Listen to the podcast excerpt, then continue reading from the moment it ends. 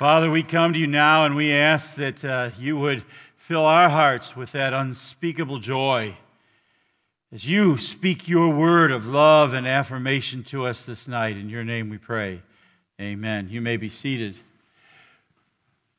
Words matter. Sometimes I forget that. Sometimes I forget that people are actually listening to me. You know, there was a time we were getting ready. We'd just gotten the call to First Lutheran in Texarkana, and I didn't realize that Linda was paying close attention to the things I was saying. And one moment I was telling her all the reasons why it would be a great idea to go to Texarkana, and then the next minute, an hour later, I was telling her all the reasons why we'd never want to go there. And finally she said, well, which is it? Are we going or are we staying? What are you what are you thinking? And I said, I'm I'm I'm I'm just thinking out loud. I didn't realize how seriously sometimes our words are taken. There was a time I visited a family in the hospital, and it was right after they'd had their second child, and in the course of the conversation, I said, so, when are you going to have your third child? And they said, third child? We had this one because of you. I said, because of me? He says, yeah, when the first one was born, you told us that she needed to have a playmate. It'd be good for her to have somebody to play with and to learn to share with. So we had the second one. We're not having a third one. It scared me to death to think that people actually were listening and taking seriously things that I said. Words matter. Words have the power to do great harm and to do great good. I wonder how many of you um, remember learning this rhyme.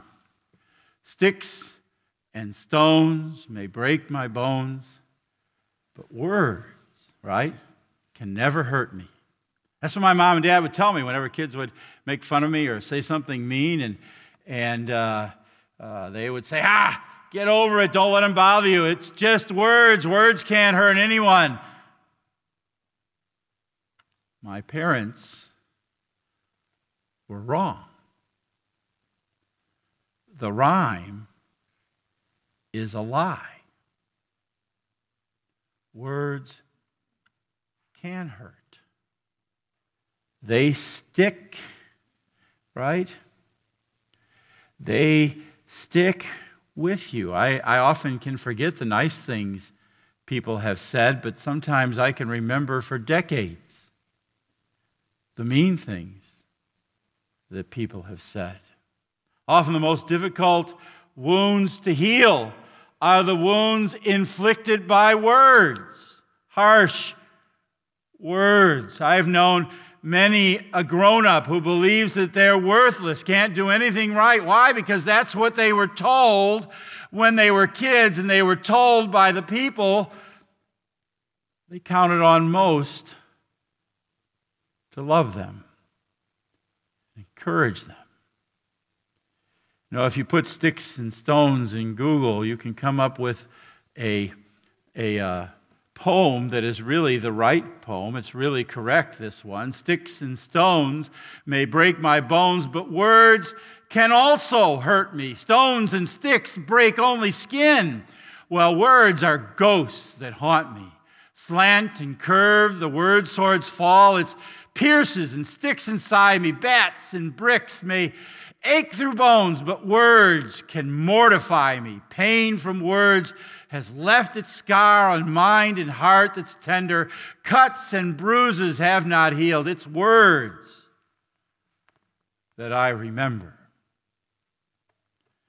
Now, there's a reason why harsh words strike a chord inside of us, and that's because there is a voice inside of all of us. It's called a conscience. The law is written in our hearts. The law that condemns, the law that reminds us that we are indeed poor, miserable sinners, lost, condemned, and those harsh words resonate. with that voice inside. And that's why, of all the love languages that we have been looking at, the fifth one is maybe most important of all. In a world filled with harsh words, you and I need words of affirmation. In a word, world that tears us down, we need people who speak words that build us up. Because words of affirmation tell us, hey, somebody's paying attention. Words of affirmation say, hey, you matter to me. You're valuable in my sight. Words of affirmation encourage. Words of affirmation praise. Words of affirmation give thanks and and and and all of that and, and, and give us incentive to move on. You know, I, I'm here tonight because of words of affirmation I overheard. The pastor who confirmed me was smart enough, I guess, that one day, with me standing off the side, he spoke words to my parents that he intended me to hear. Wayne will make a good pastor someday. I was in the eighth grade. Words matter.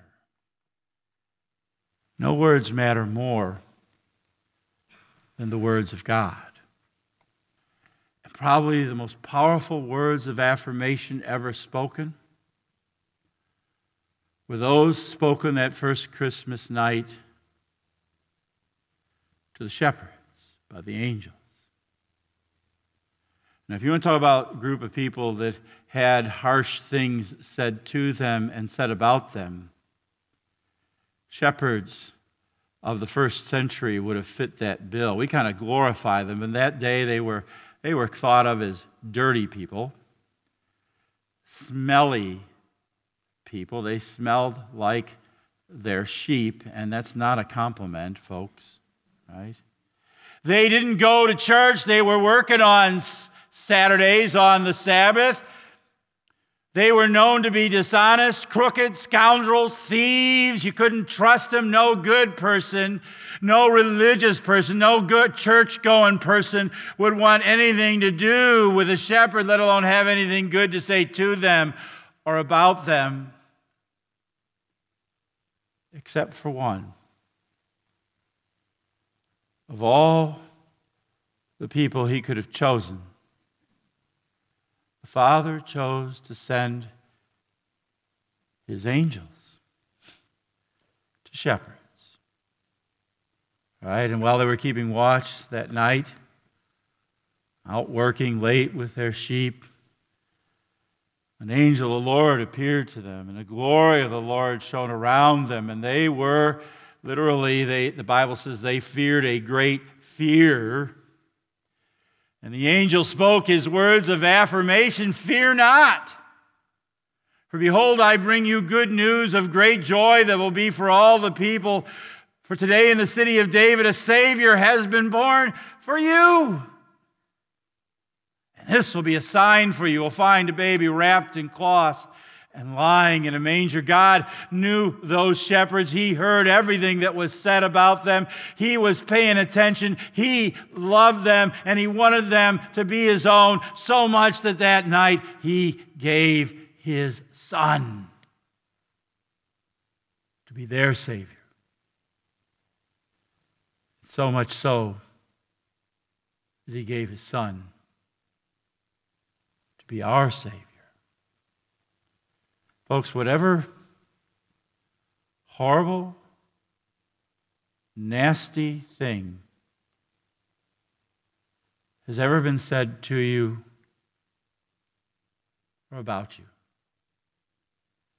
no matter who said it, a parent, a husband or wife, an enemy, someone who calls themselves your friend. Whatever horrible thing you've ever said or thought about yourself, God would speak a new word to you tonight. You know the wonderful thing? He doesn't tweet it out. Doesn't send an email. Didn't type a text into his phone, didn't, didn't uh, put a photograph of himself on a card and send it in the mail because it was December. No, the Bible says in Mary, many long ago, and many times and in many ways, God spoke to our fathers by the prophets, but in these last days he has spoken to us by his Son. The Word became flesh and dwelt among us, and we have beheld his glory. Glory as of the only Son who came from the Father, full of grace and truth. No one has ever seen God, but God, the one and only, who is at the Father's side, he has made him known. God wanted you to know that he loves you with an everlasting love, and so he wrapped it in flesh and blood and swaddling clothes, and he laid it for you and me, his own Son, in a manger in Bethlehem. What makes that Word of God so powerful? It's not just a wish for a Merry Christmas. It's not just, hey, look on the bright side. God doesn't tell you, think positive. See, he just know, see the glass half full, and you'll be able to overcome all those nasty things. The Word that God gives does something much more powerful than that. He does not hide from the reality of sin. He does not pretend that your conscience isn't right. He doesn't act as if sin isn't a real problem. He confronts it head on. Jesus is given not to abolish the law, but to fulfill it. Jesus is given to fit, be, live the life that you and I fail to live, to be the Son that God hoped that we would be. He is given then to offer that perfect, holy life in exchange for yours and mine. He comes to put himself in our place. Why? So that all the condemnation, all the curses, all the evil words that we have heard or deserved might be heaped on him instead. They would come, and though we were guilty, they would arrest him, and they would slap him, they would beat him, make fun of him, and spit in his face, crown him with thorns to mock him. And then they would take him out,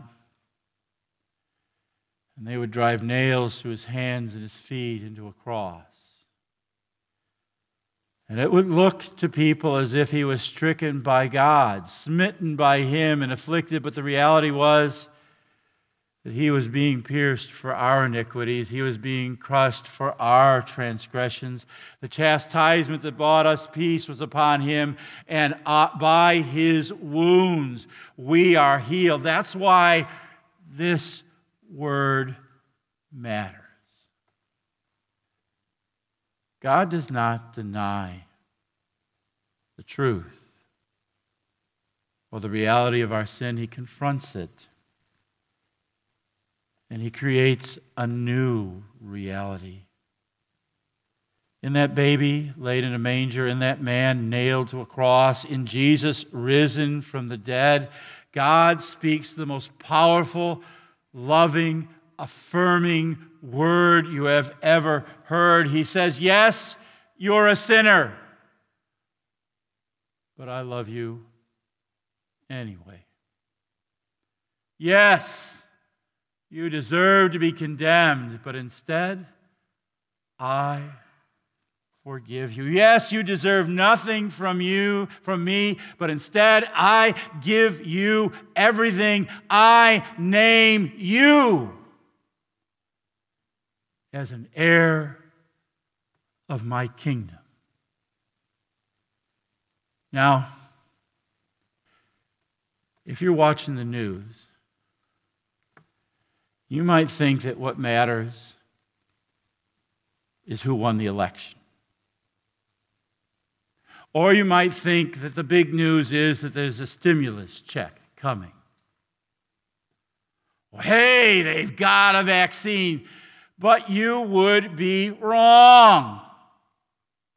Guess what? Four years from now, there'll be another election that matters more than any other election in history. And the stimulus check that comes in the mail, it'll be gone within a week. And the vaccine, you'll need a new one next year. You know what matters? The news that makes a difference. The news that gives to you and me eternity with God is the good news the angels brought. The good news of great joy that is for all the people.